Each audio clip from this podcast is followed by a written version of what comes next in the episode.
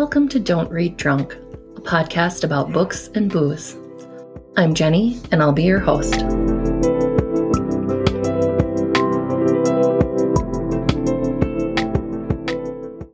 Hi, welcome back. Today we are talking about The It Girl by mm-hmm. Ruth Ware, and it's good to get back to some lightness after the heaviness from last week. Just to warn you again, I've got a snoring pug beside me, so if you hear the snoring no- noises, I apologize. it's been kind of a weird week for me. I am taking vacation starting on Friday, and I'm taking a little more than a week off. I'm excited about that so I can rest and I can catch up on some reading. The paying job has been keeping me very busy, which is good since I've got bills to pay, but it is pretty exhausting. I've been feeling a little off, getting used to kind of my own new normal, I guess. My life has changed a lot. Due to my anxiety, I definitely do better with a schedule.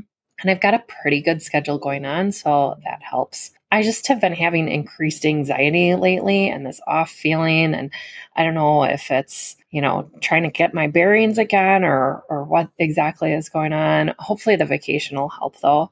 The kid and I are spending some time up in northern Wisconsin. So we'll be spending some time in nature. And that always definitely does make me feel better and it helps me feel grounded. Since we're talking about a thriller today, what else would we be drinking but a red wine?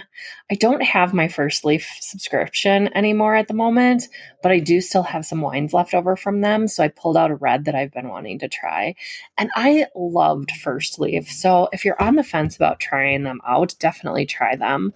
I only stopped my subscription due to a change in my finances, but I hope to use them again down the road. And also, uh, they do not sponsor me at all.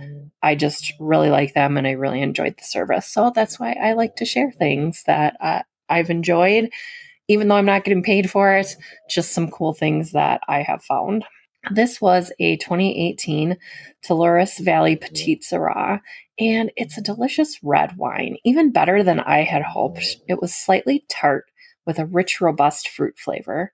The flavor notes on this one are tobacco, black pepper, and fruit preserves. To me, it wasn't as strong in that black pepper flavor as some Syrahs I've had. It was more subtle than spicy because there are some Syrahs that you can really taste that black pepper, and this was a lot more mild, and I really did like that flavor. Recommended pairings for this are beef, lamb, wild game, so I love lamb and I've had lamb in things recently, but not like a good medium rare lamb shoulder or anything like that for way too long. And since we're going on vacation, I was like, oh, maybe I could get some lamb somewhere, but we kind of just do easy foods. I don't do really any fancy cooking, but I'm thinking I will plan some lamb mm-hmm. for when my folks are visiting and I'll pair it with a bottle of this Petite Sirah because I know they will like both of those. It's definitely a smooth flavor and the earthy notes are perfect for a red meat meal. So today's author is Ruth Ware, and I loved her bio from her website. It was really long, so I'm not going to share the whole thing.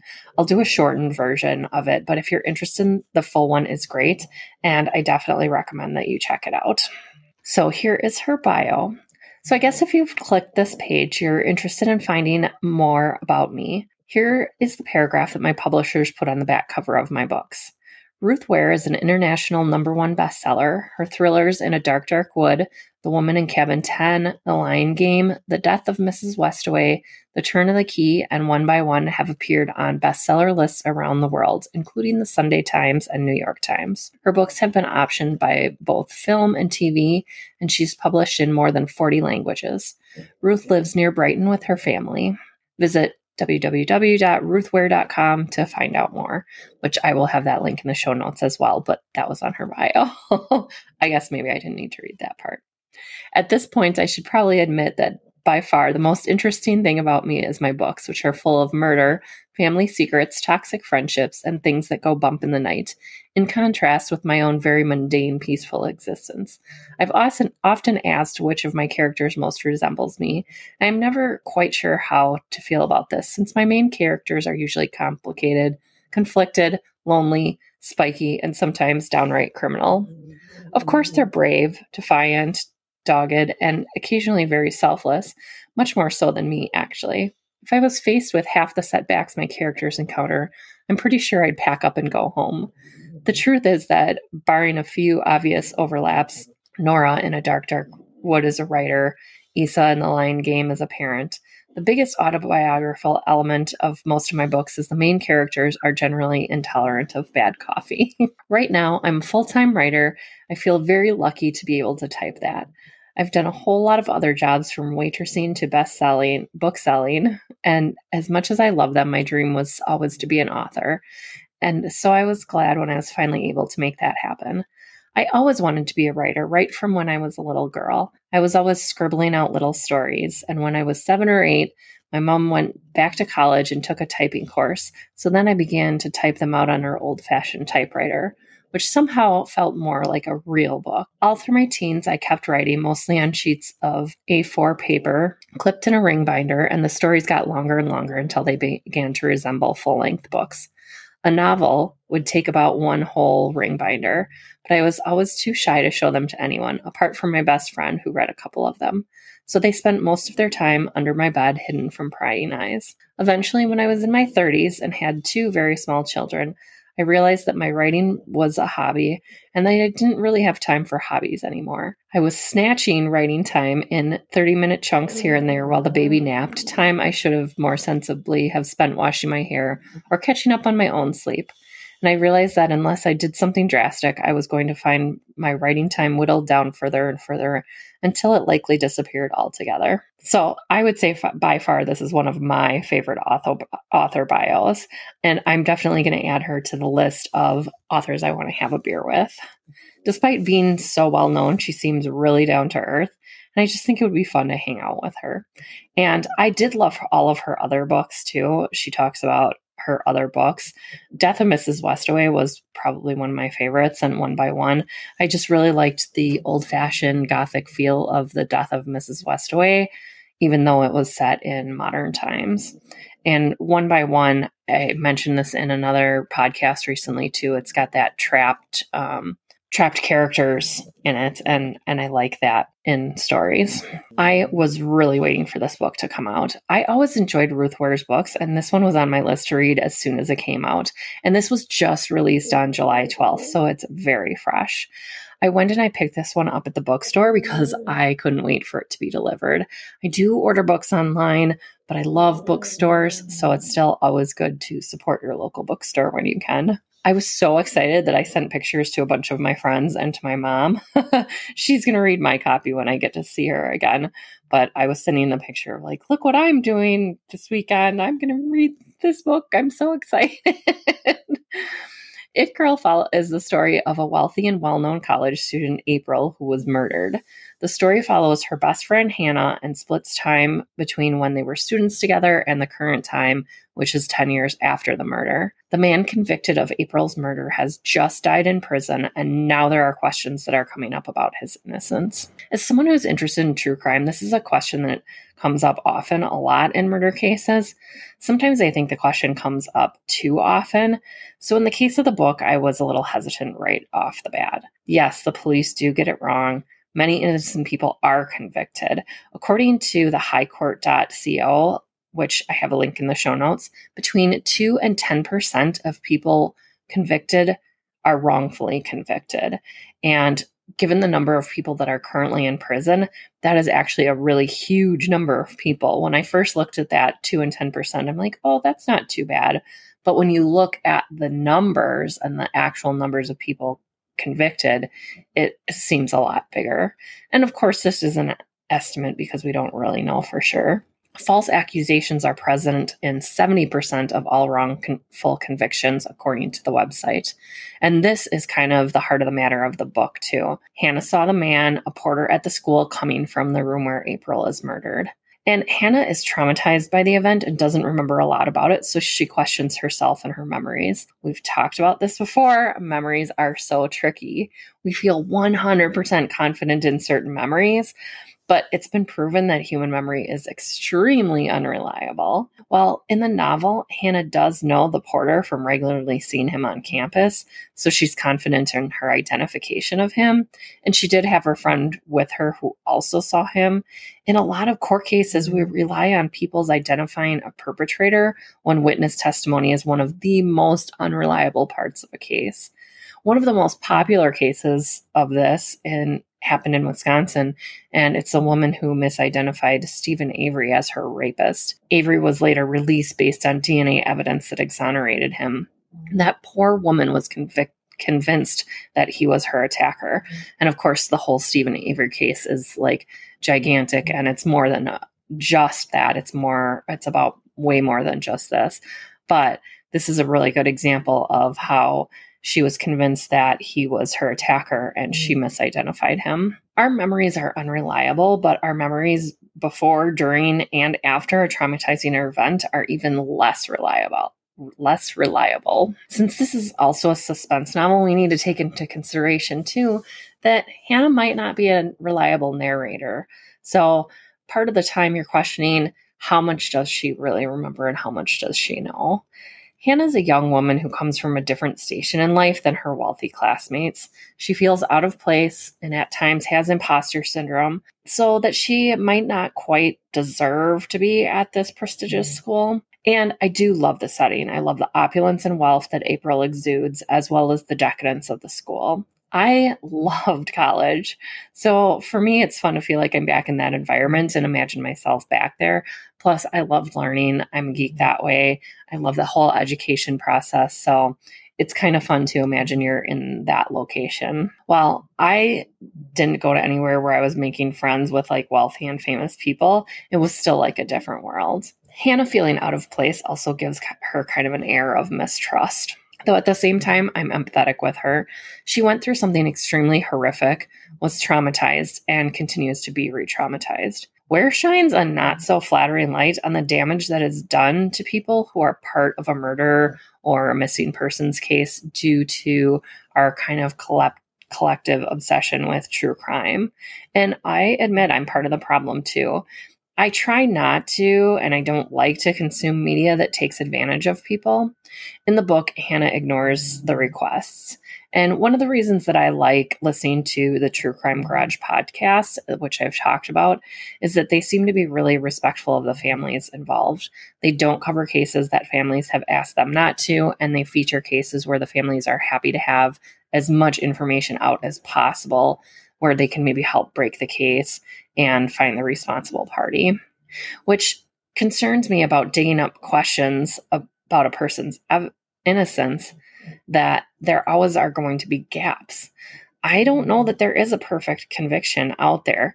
If there is, it would be rare. One of the recent episodes, too, of True Crime Garage that I was listening to about Maura Murray's case. And if you don't know about Maura Murray, she went missing under suspicious circumstances in 2004. Her sister Julie was on True Crime Garage to continue to share her sister's story, but she specifically talked about how hurtful it was to the families that people were telling lies about her father molesting her sister. And I could just put myself in her shoes and imagine that not only are you going through this horrific situation where your sister's missing or where your daughter's missing and these lies are being told about your family. There is zero evidence that of this and it was really talked a lot uh, a lot about by many armchair detectives online and there's still information about it that you can find that's the part of the harm of starting rumors and perpetuating lies in open cases it can cause more damage and it's one of the reasons that I personally don't try to speculate in many cases anymore, especially those unsolved cases. There are just too many unknowns. While I do believe that families want to make sure they have the right person convicted, there are times that I think bringing up those questions is just hurtful to the family. Hannah very much struggles with moving on, and I really feel sorry for her. It's not only re traumatizing, which I think Ware writes very well, but it's hard to move on when she hasn't dealt with things properly. Quinn told me the other day, all moms say that time heals all wounds. And he said, You I've never said that to him. And I told him that, well, I don't know if I believe that. I said, you don't always heal from things. You just learn how to manage the hurt. And that's what gets easier is that you can better able to manage that hurt. It's not that you forget that pain. You just can manage it better. And Hannah seems to have stuck her head in the sand as a response rather than dealing with the mm-hmm. trauma. I'm a huge supporter of therapy. I think everyone should get therapy regardless. Life is not easy, and therapy can give us tools to help deal with life, even if someone doesn't have a mental illness or traumatizing events in their past. It's also traumatizing for Hannah bringing up the past, as I think it can be for a lot of people, especially from a time like Hannah's looking back at, a time in your youth, like your late teens and early 20s. I know that I was not the best person at that age. I made some mistakes and I don't really want to dig up the mistakes that I made. I would prefer to move on from them and celebrate the person I've become since then because I definitely think I'm a lot better person than I was back then. I do think revisiting trauma in a healthy environment like therapy can give it less power over you. I don't think it's healthy to hide your head in the sand. April as the It Girl is a wonderful character. I love the attitude that she has nothing to prove. She exudes confidence. She made me think about Paris Hilton a little bit. And since I've recently talked about how my original opinion of her was, I think, kind of unfair, it it definitely kind of brought her to front of mind. Ware does include a bonus chapter in the book, and she mentions both Britney Spears and Paris Hilton. She makes good points, and this is a quote. A huge problem is it's all part of a bigger societal pattern of placing people, particularly women, into reductive little boxes in a way that's hugely damaging.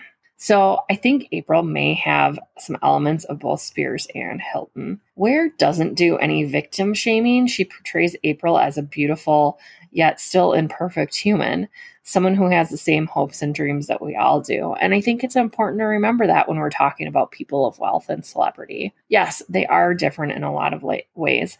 They have experiences that have made them out of touch with what the average person faces, but they are still human at a base level. And I think it's important that we remember that. Ware also brings light to how hard it is being a woman and sharing your experience with men who make us uncomfortable. The guilt or innocence of the porter in murdering April is kind of besides the point, I think, in what Ware is trying to say. Hannah ex- has these experiences with him that are inappropriate, but she feels like she can't report them.